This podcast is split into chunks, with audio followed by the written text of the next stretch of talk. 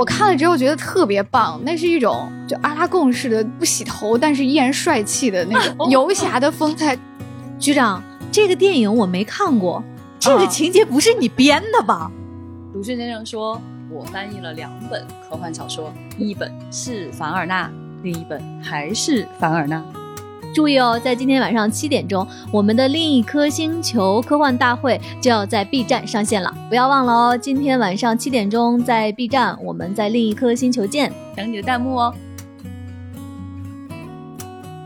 大家好，这里是由未来事务管理局独家出品的丢丢科幻电波。今天是周五，来到了我们的趣闻接收站，我是这一期的主持人，未来局的特工千一鹤。跟我一起来分享资讯的有我们的局长，大家好，还有船长，Hello，大家好。其实从这周二开始呢，我们丢丢就上线各大音频平台了，嗯所以你可以在你习惯和喜欢的那个音频平台上找到我们。嗯大家可以去搜索我们的丢丢科幻电波，记得一定要来订阅。我们你就能收到丢丢每周二和每周五的更新了。所以今天来听丢丢的，可能还有我们新平台的新朋友，要跟大家对，要跟大家简单介绍一下。我们每周五呢会跟大家来分享这一周好玩的、有趣的资讯，也会跟大家讲一讲我们最近看过的好的作品，想推荐给你。所以在今天节目开始之前呢，想听局长和船长讲一讲你们最近看了什么。特别想跟大家分享的一个片子叫《比尔》。和《泰德历险记》，大家听这个名字啊，就知道它其实是一个上了年纪的片子。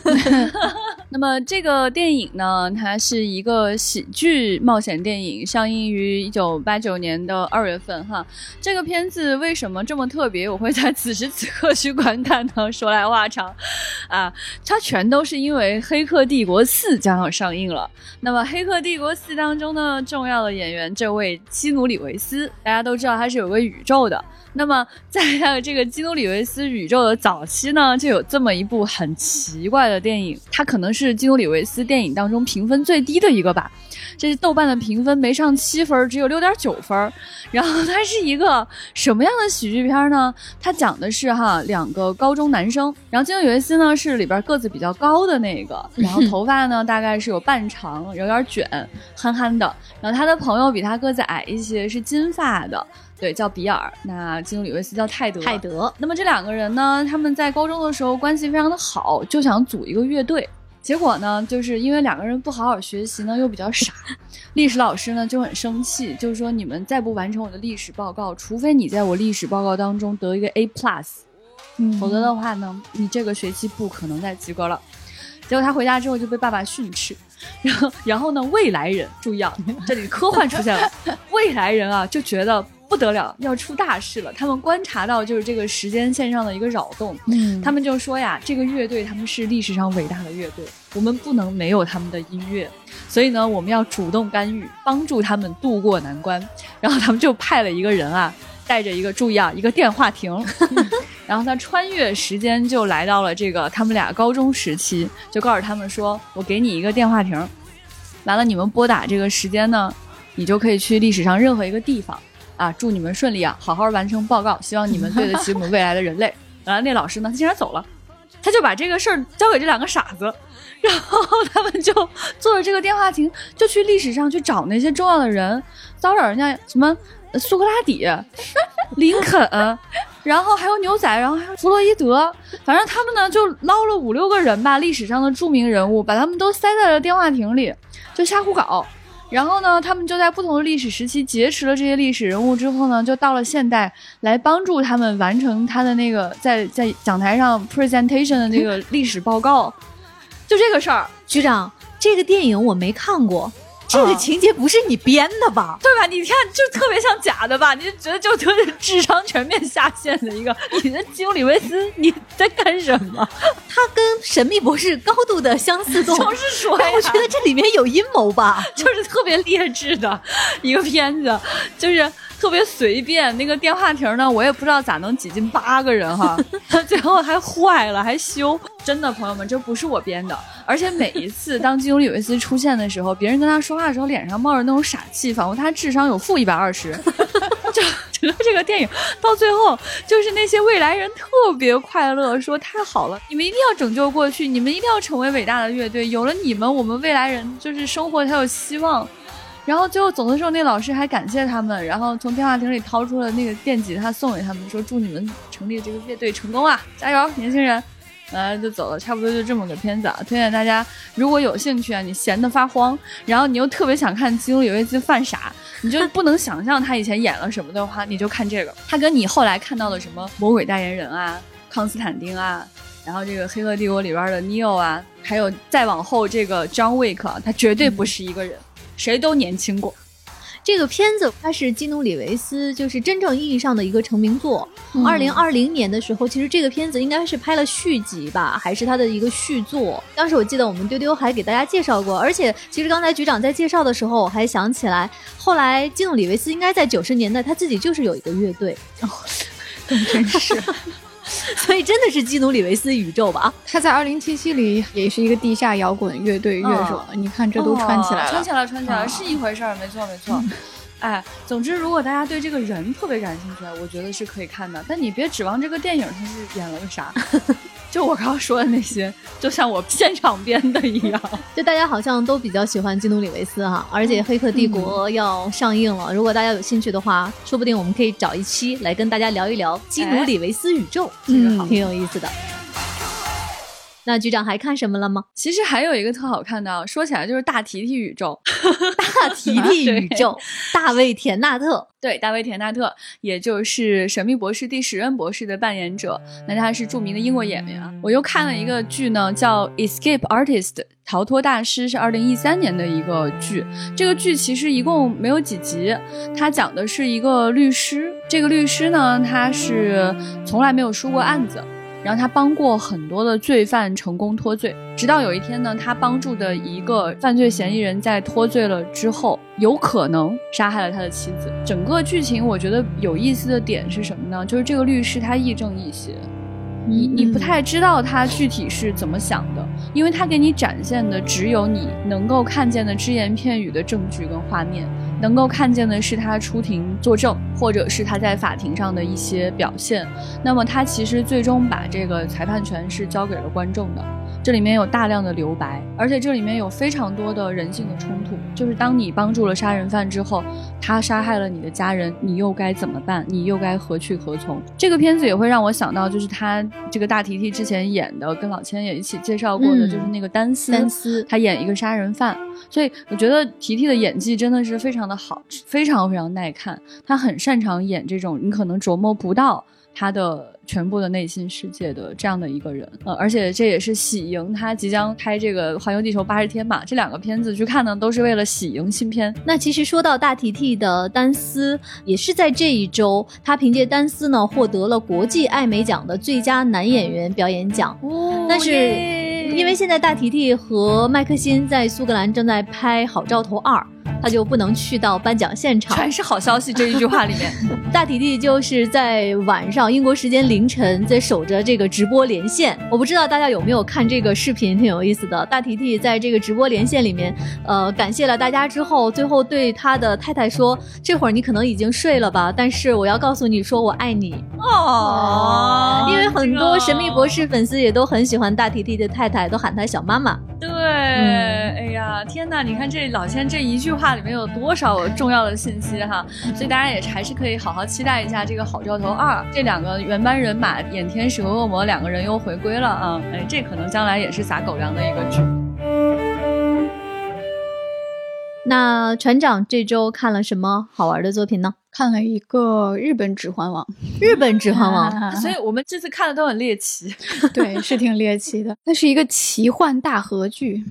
叫做《精灵守护者》这个作品，我之前在播客里也推荐过，但是我这次看的是真人剧。就是大合剧是什么东西呢？它指的是长篇历史电视连续剧，这个词儿还是一个法语词，就指的是讲述家族世系生活的那种长篇的作品。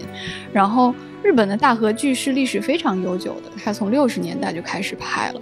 然后它的题材一般都是日本的历史人物啊、战国幕末这些。然后它是日本的国营电视台 NHK 拍的，国营电视台，所以他请的都是最厉害的制作人、音乐人、最有名的演员来演这个大合剧。就是在他开播五十多年。他从未尝试过奇幻题材，那个感觉就像你在央视一套看见了一个《三国演义》团队拍的一个当代长篇奇幻小说，所以观众都觉得非常的新鲜和轰动。我为什么说它是日本的《指环王》呢？就首先是，就它是一个大制作、大特效的，然后。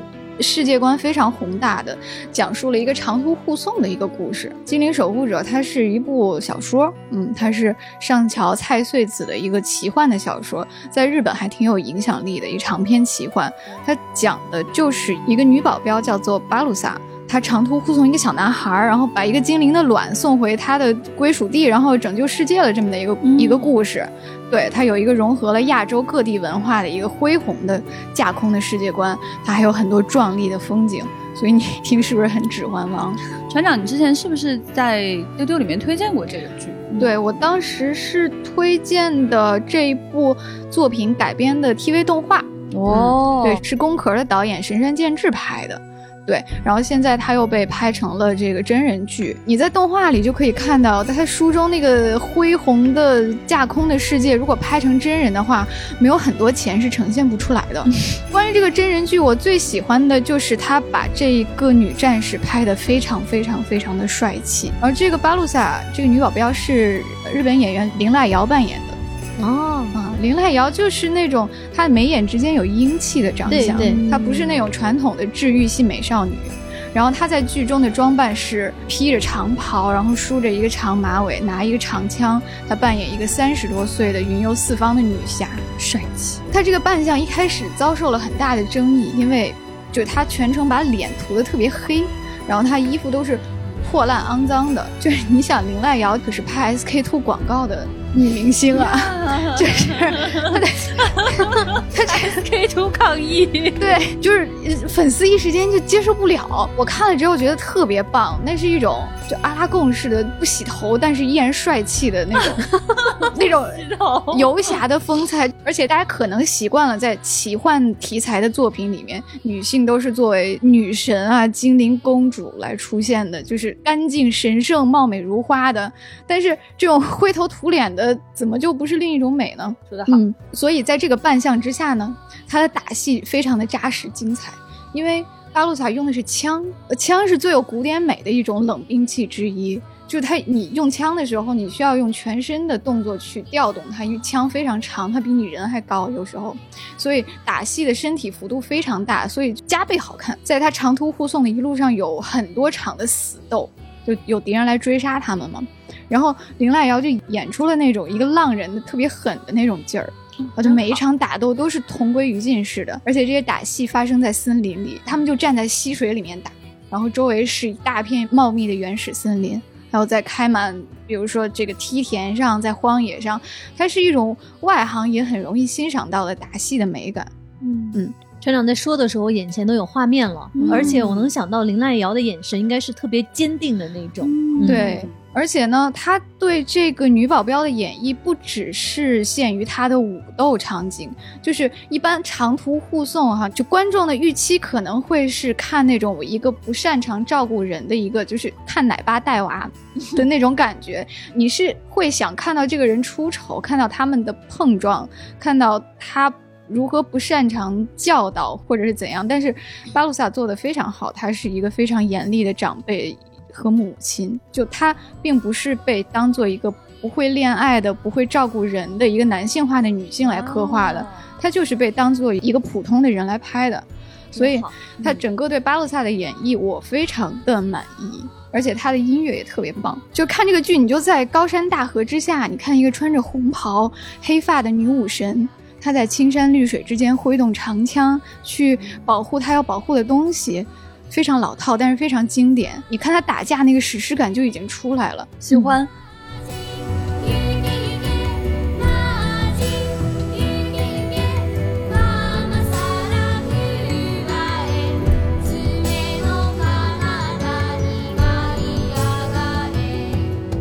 那接下来就进入到我们这周的资讯的环节。我们今天资讯的关键词有：另一颗星球、尤达宝宝、假面骑士，还有凡尔纳。我们先来看另一颗星球，今天是十二月三号，那就在今天晚上的七点钟，大家注意哦，在今天晚上七点钟，我们的另一颗星球科幻大会就要在 B 站上线了。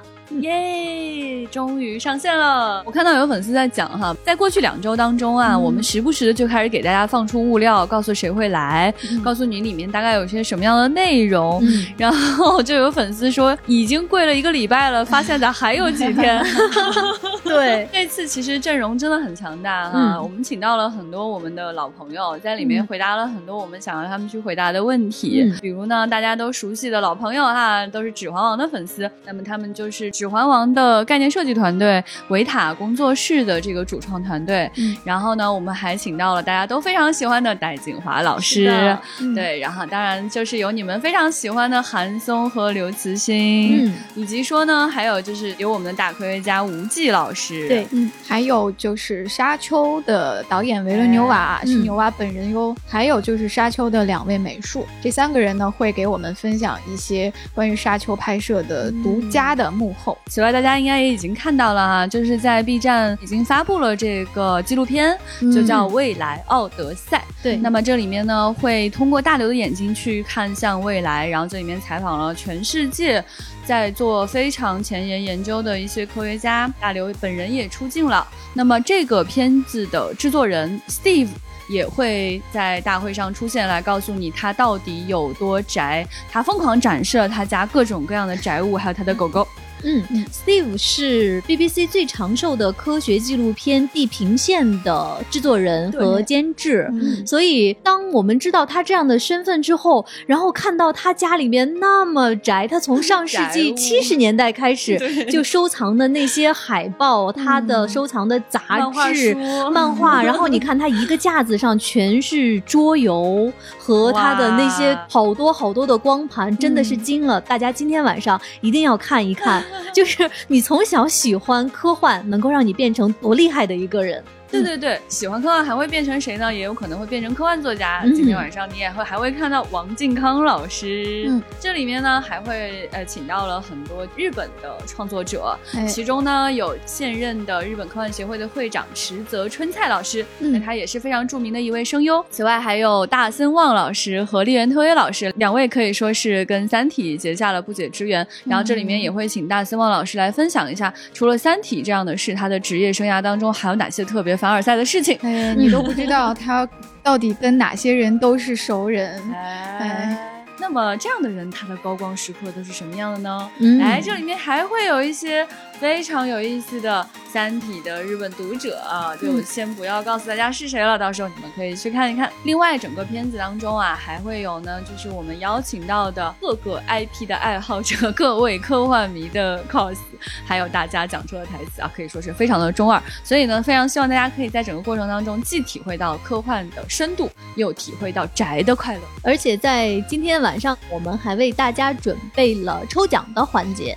所以，请大家今天密切关注我们的微博“未来局科幻办”，来获得更多的今天晚上我们大会的一些信息。你可以在 B 站关注未来事务管理局的官方账号，这样就可以获得开播提醒。你也可以直接搜索房间号幺二二二九幺。嗯，今天晚上七点钟我们 B 站见，等你的弹幕哦。来看电影方面的资讯。最近，《侏罗纪世界三》发布了序章片段，有大波的新恐龙亮相。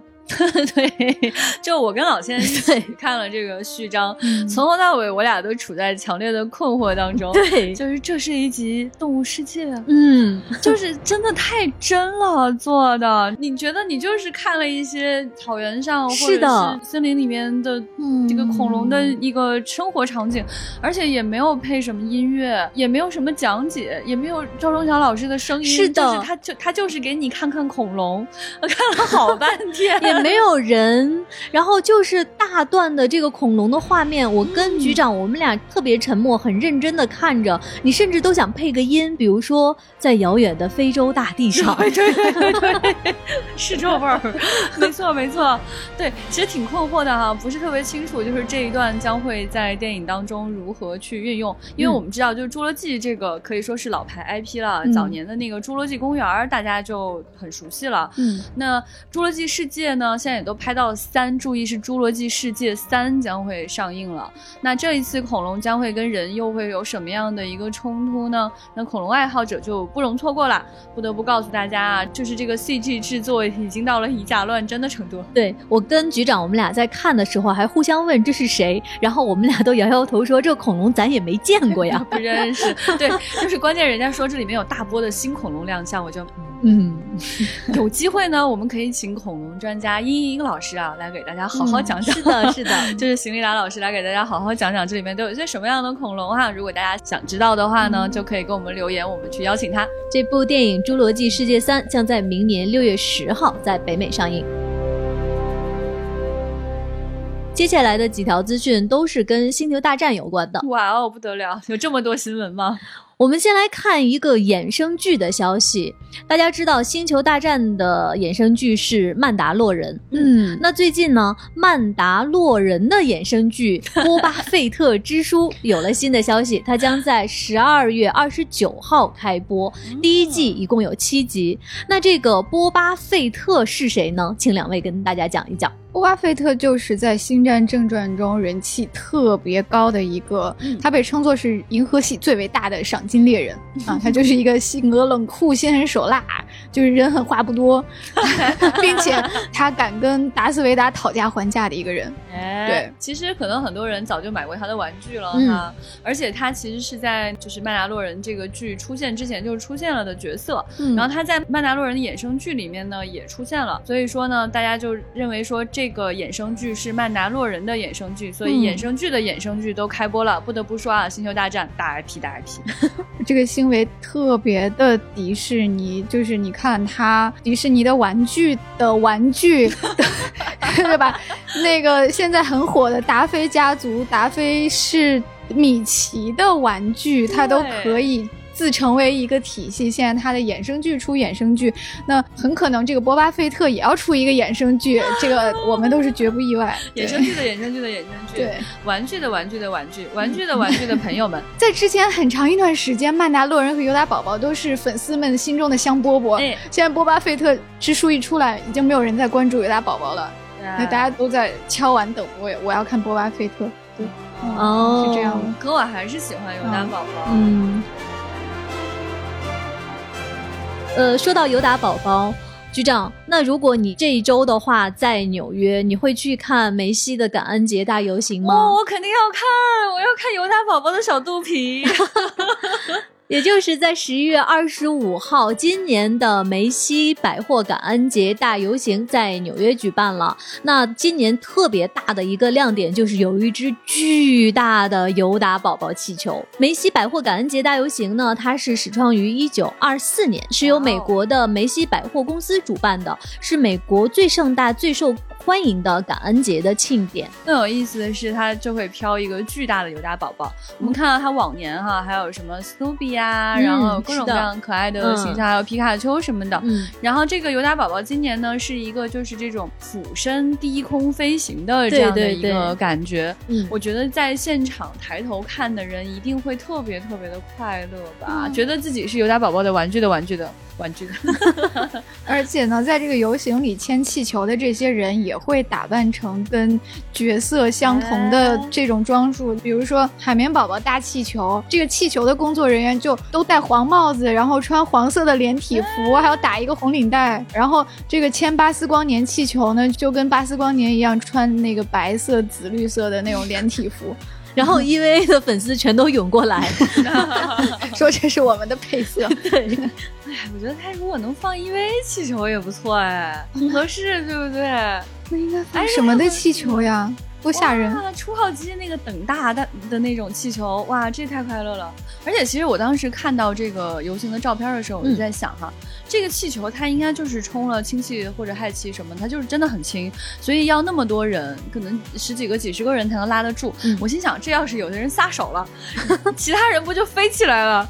而且你如果现场就彻底撒手了，他们不就把尤达宝宝放生了吗？那个小胖子哈，他要是在那个高空，在那个楼跟楼。之间撞来撞去，然后又飞起，哎呀，那得多可爱呀！看热闹不嫌事儿大。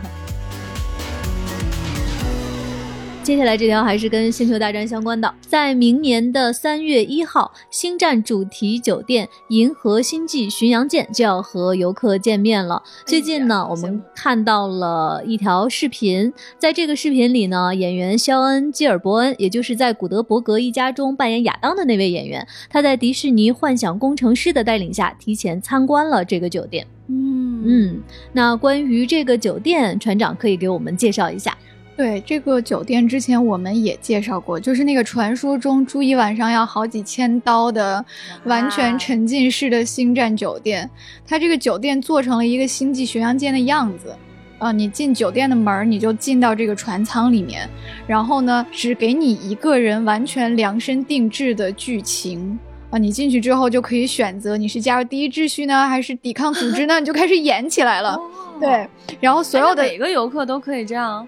对啊，就是定制的，所以才这么贵。所有的 staff 都会配合你的剧本去演，然后你还要学习操作舰船，还可以去酒吧里去喝星战里面的那些虚构的饮料，然后对，你也可以参加光剑的训练课程。所有的 NPC 都会来邀请你互动，然后你的决定会影响整个剧本的走向。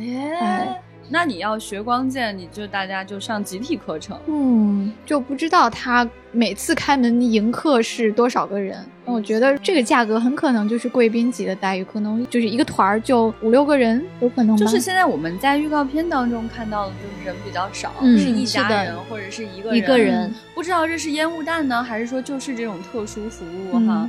反正挺有意思的，你就感觉进去之后，你想怎么中二就怎么中二，反正大家就陪你一起中二。最新的预告片里呢，其实你全部看到的就一个宅进去了，他有多高兴，就 是他也没有给我们剧透更多的酒店内容。就就光看见他哇激动，然后泪目，就是那个导游在跟他跟他讲设施，他就不听人讲，他觉得哎这块好玩，我我要去这儿看看，然后他就溜了，然后 溜到一个酒吧里，驻唱歌手就是扮演成一个外星生物的样子，他又开始出来唱歌，就感觉像是被黑导游拉到了酒吧里强 强制消费，对，但还是很快乐，对，就心甘情愿的被强制消费了。Tap tap tap and tap tap and tap and tap and tap. Let's go. be 我们来看一个动画衍生剧的消息，最近。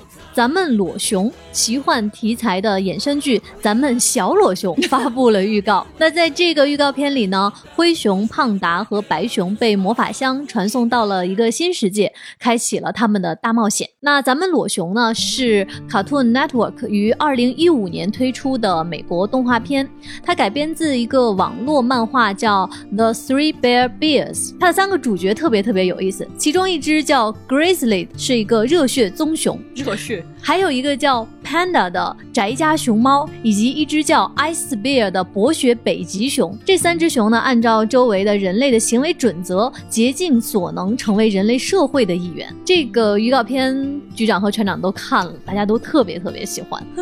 船长惊声尖叫说：“我现在就要看。”好可爱哟！这个熊可能是大家呃，就算没有看过片子，也见过他们仨吧。就是你可能能买到各种各样的周边，对，就是特别常见。对，这两年他们这个动画火了之后，周边特别的多。嗯，对。那你看到在这个片子当中哈，他们就变成了幼年版。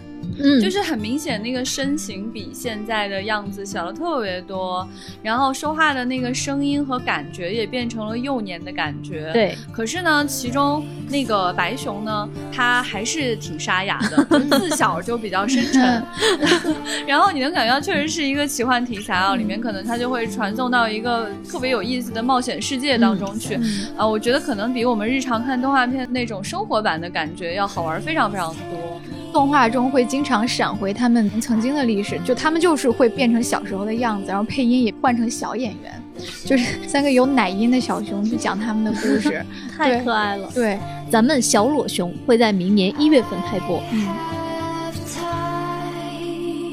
接下来的几条资讯是关于日本的作品。刚才船长在节目开始的时候分享了日本《指环王》，那这条资讯呢是好像是日本《哈利波特》的感觉。哎，最近山崎贵导演的奇幻电影《鬼怪图鉴》公开了先导预告，它会在二零二二年的七月二十二号在日本上映。这个片子呢是根据日本的童话故事改编的，它讲述的是孩子们和老师为了实现愿望，在异世界中与各种各样的妖怪展开大冒险的故事。为什么说这个画风特别像《哈利波特》的感觉呢？就是我们在看这个预告片的时候，你发现就是那个书页打开。然后整个的视觉就是感觉你见过的那种魔法世界回来了，而且特别重要的是它有老师，就是你看哪个动画去大冒险都是一群小孩儿，就是这个老师一上场你就觉得他是一个校园生活，那他这不就哈利波特吗？他的主演阵容也很强大，有陈慧丽、新垣结衣和神木隆之介。其实我都比较期待说，就是日本的那些鬼怪。嗯，啊，我觉得一直很好奇，因为日本的鬼怪还是特别特别的丰富的，然后有一些鬼其实也很出名。之前在《镰仓物语》里面就看到各种日本小鬼怪哈，然后那个市集里面就有大的小的，然后在街上你还会看到那种小小的小小怪物，就慢慢的走过去，就像流浪猫、流浪狗一样。对，所以我就。非常喜欢这样的片子。这部影片《鬼怪图鉴》当中，应该会看到更多的小怪物。嗯，在预告片当中还看到了一个跳上吊灯的小幽灵小幽灵，啊，应该是非常可爱的吧？嗯。我们来看大怪兽。嗯，最近特摄题材喜剧电影《大怪兽》的善后处理公布了预告片。这个电影呢，讲述的是巨大怪兽死后的尸体即将引发爆炸，两位主角受命参与尸体善后处理的故事，将在二零二二年二月四号在日本的院线公映。它的主演是山田凉介和土屋太凤，由三木聪执导和编剧。这个其实是我特别想看的一个片子哦。为什么？啊，因为他的视角真的很特别，嗯，就平时我们看到的片子都是在讲。如何跟怪兽打斗？嗯，然后如何解决了世界的危机？但是我们从来、从来、从来都没有看过这些怪兽的尸体是怎么被拖走的。嗯，这些尸体到底怎么被瓦解的？确实很难理解哈。他们比大象还要大，非常非常多。那么他们横在城市中间，这个东西到底要怎么处理呢？真的是个巨大的疑问。而且就是这两年，这种幕后管理机构的幻想题材电影多了起来。就是你像时间管理局，对吧？还有一个叫 Inside。Job 是一个专门处理阴谋论的一个公司，然后现在又是一个专门善后怪兽尸体的一个公司。就是之前我们在节目里说，觉得他们都是未来事务管理局的一个 兄弟机构，对，大家都在一栋楼里办公。那这个大怪兽的善后处理呢？觉得就是这种类型的工作，但这个它的处理方式不是喜剧哈，它确实是一个很严肃的证据，就是这个尸体即将爆炸，然后会临危受命这样的感受。我觉得这个系列有可能会可以衍生到无穷尽，哎，就是专拍这个善后公司处理各种怪物尸体的故事，哎，想看想看。来看《假面骑士》，最近《假面骑士》系列五十周年纪念电影《假面骑士 Beyond Generations》公开了新卡司。在这个电影中呢，藤冈弘的长子藤冈弘，也就是假面骑士一号本乡猛的饰演者，他的长子藤冈真威人将在片中饰演父亲五十年前出演的本乡猛。这部电影是十二月十七号将在日本上映。对我们看到这个预告片的时候，就觉得，嗯，这个儿子长得真的挺好看的，但 是跟爸爸长得也不是很像。大家主要集中评价的点说，原来那个假面超人的工作是一个世袭制啊。都是子承父业，就其实这个情况还蛮特殊的。你看这个藤冈真威人，他本人说觉得这好像是命运一样的安排，觉得这这一天终于还是来了。就他为了演这个角色呢，他就去看了父亲演的所有的假面骑士，然后还跟父亲去询问一些 当时的心境和演技。反正，在假面骑士整个的历史中，两代人都饰演同样一个角色还是第一次，所以真的挺特别的。之前大家有提到的这个安野秀明将会去拍《假面骑士》，嗯，因为安野秀明那部叫《新假面骑士》啊，起名是可以说也非常的随便了，对，但是他确实让人会想到那个故事，一个瘦弱的白白净净的儿子不得不承担起重要的职责嘛，这个故事看起来也非常的安野老师，不知道会不会给他一些新的启发。我们接下来的这一些资讯是跟。凡尔纳有关的，是凡尔纳宇宙。我们先来看，由大提提，也就是大卫田纳特，他主演的剧集《八十天环游地球》将在一月二号开播了。哎呀，可太有盼头了！那现在这个剧还没有开播，只有陆续的片花放出的时候，这部剧第二季目前已经续订的消息就放出了。但是呢，关于第二季的所有的主创啊，这些信息还都没有，所以大家都在猜测说第二季还是由大提提来主演。这要是不是大提提主演，他就等于没有续订 就当做不存在吧。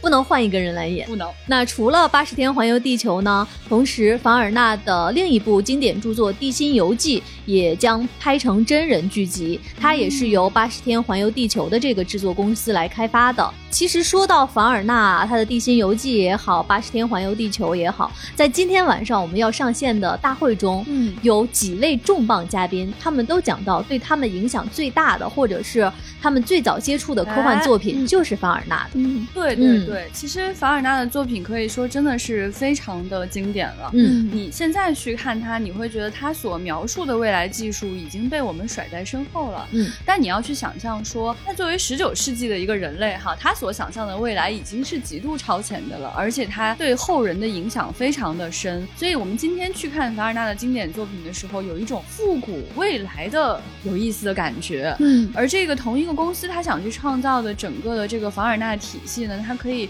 有一种非常统一的审美。那在这个体系之下，他打造的整个凡尔纳宇宙一定会非常非常的吸引人的。嗯，刚才局长说，如果八十天环游地球的第二季不是大提提来演，就不算续订。对，那我想。问：如果换一个博士的扮演者来演呢？比如说十一，有点意思，动摇了，突然就可以了。这个立场好不坚定啊，好不坚定。那我们欢迎所有的博士都去演这个凡尔纳宇宙，到时候凡尔纳宇宙就跟神秘博士整个这个系统高度的重叠，那就是真正的快乐了。嗯，八十天环游地球是大提提，地心游记是马特史密斯，然后海底两万里让谁来呢？皮卡舒。可以可以，或者是我们的十三姨也是不错啊，也可以换一个女性角色。哎，你看这个里面呢，其实我个人还比较期待一个什么东西啊？既然都跨界到这个程度了，那我就非常期待鲁迅先生 可以来参与这个越界旅行。对，就是这个系列的圣诞特辑，就是让鲁迅先生出场。对，这一集叫鲁迅先生的越界旅行。对，嗯，为什么是鲁迅先生呢？局长可以给大家讲一下。对，就是鲁迅先生，他当年就翻译了很多凡尔纳的作品。嗯，啊，鲁迅先生学了日语，大家是知道的，所以他当年不是从法语翻译过来的，他是从法语翻译成日语，日语翻译成中文的。那么，越界旅行就是他翻译的其中一本。鲁迅先生说：“我翻译了两本科幻小说，一本是凡尔纳。”另一本还是凡尔纳，你想想鲁迅先生的这个一字胡哈，他把袍子的下摆这么一甩，往那儿一站，走越界旅行，哎呀，好想看这个片子，帅气。对，到了月球，鲁迅先生说：“你看，这是一个陨石坑，旁边还是一个陨石坑。月字有几种写法呀？而且这个圣诞特辑可能要用半白话文来说台词。”你看，嗯，就是那种带那种古英语，嗯，哎，再来点白话文，哎，有意思，刺激刺激，哎，我投一票。我们再从他这个译文里感受一下鲁迅先生翻译的凡尔纳有多么奇妙啊！就是他当年真的做了很有意思的本土化处理，就是在这个越界旅行中，就是凡尔纳的月球旅旅行记，他翻译成了越界旅行，他是用章回体来概括剧情的。我念一下，你们听听。第十二回，新实验勇士服气，大创造巨舰窥天。好哦，然后叫好。呃，章节末尾他还要加一首自己写的散场诗，鲁迅自己写的散场诗良心译者，对，嗯，然后还有在那个地底旅行，就是凡尔纳的《地心游记》，嗯，哇，他写的那个呀，你觉得像是在看《桃花源记》啊？就是列曼是那个《地心游记》的那个主角嘛，是个博士。那说列曼为博学之士，甚有盛名，矿物、地质两科尤为生平得意之学。故常平绝家室，谪居书斋，凡上罗列着无数光怪陆离的金石，呃，视为至乐。相信大家从这几句话感觉到鲁迅先生的快乐哈。我现在别的不期待，我就期待这个有鲁迅先生的圣诞特辑。我们来看一个韩国的科幻作品。Netflix 的反乌托邦科幻惊悚剧《静海》发布了先导预告片。这个片子呢是根据2014年崔恒勇导演的同名短片改编而成的，由裴斗娜和孔刘主演，将在12月24号上线。那它讲述的呢是全球沙漠化问题导致粮食和水源短缺，有一组精锐队员来到了被遗弃在月球的研究基地，回收可疑样品的故事。嗯，这个好像跟刚才处理大怪兽尸体的 也是兄弟单位，对，都是负责善后的。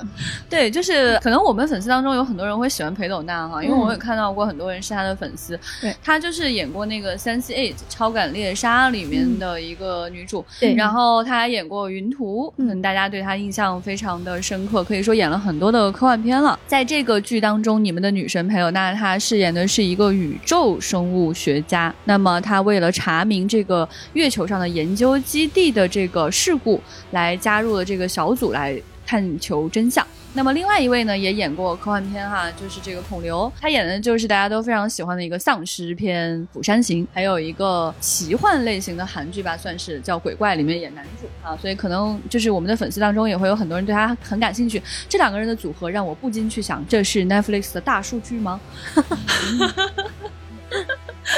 有有国际人气的韩国演员来出演的这个科幻剧集哈，然后呢，孔刘他所演的这样的一个人呢，是整个这个探险队的队长，还要根据有限的情报去探寻事件的整个的真相。那我觉得应该还是会是一个有悬念的科幻剧集。是的。今天资讯的最后呢，给大家来分享一个新书的消息。刘慈欣科幻漫画系列的第三集来了。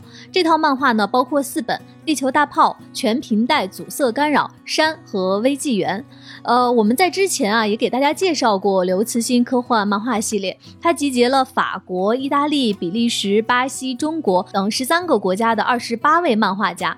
他们当中呢有国际大奖的得主，也有为漫威、DC 执笔的大师，还有中国本土的青年漫画家的佼佼者。他们呢一起绘制出了大刘笔下的那个世界。其实想跟大家。去推荐的原因是因为全世界的人可能都有权利说对大刘的文字进行加工和想象。嗯，那我们可以从整个系列的不同的创作者看到说他们是怎么理解这件事情的，他们想要用什么样的画风、什么样的节奏去讲述这个故事。你会看到一种很强烈的这种多元的表达。那在这个里面，你会看到就是人性啊、科技啊、哲理啊、思辨啊，都会用全世界的这个漫画语言来呈现。是的。那现在我们呃的微信也有推送过、介绍过这个漫画特辑。大家如果从我们的这个微信，大家搜索“不存在”啊，找到我们的这个微信，大家能够看到我们对这一套书的推荐，并且能够找到一个打折链接。欢迎大家从我们的微信的打折链接当中去购买这套图书啊，入股不亏。我们今天资讯的分享先到这里，在今天节目的最后呢，给大家留一个互动的话题，因为我们刚才说了，在今天晚上七点钟，我们的另一颗星球科幻大会就要在 B 站上线了。今天给大家留的互动话题是：你看了我们今年另一颗星球科幻大会的线上视频之后，你印象最深的那一段内容是什么？嗯，欢迎大家来跟我们在各大平台留言，我们都会收集去看的。是的，欢迎大家在我们的微信群里面参与接龙，可以加。我们接待员的微信 f a a 杠六四七，嗯，来进群聊天。好，那我们今天的内容就先到这里，不要忘了哦，今天晚上七点钟在 B 站，我们在另一颗星球见。嗯，等你哦，拜拜，拜拜。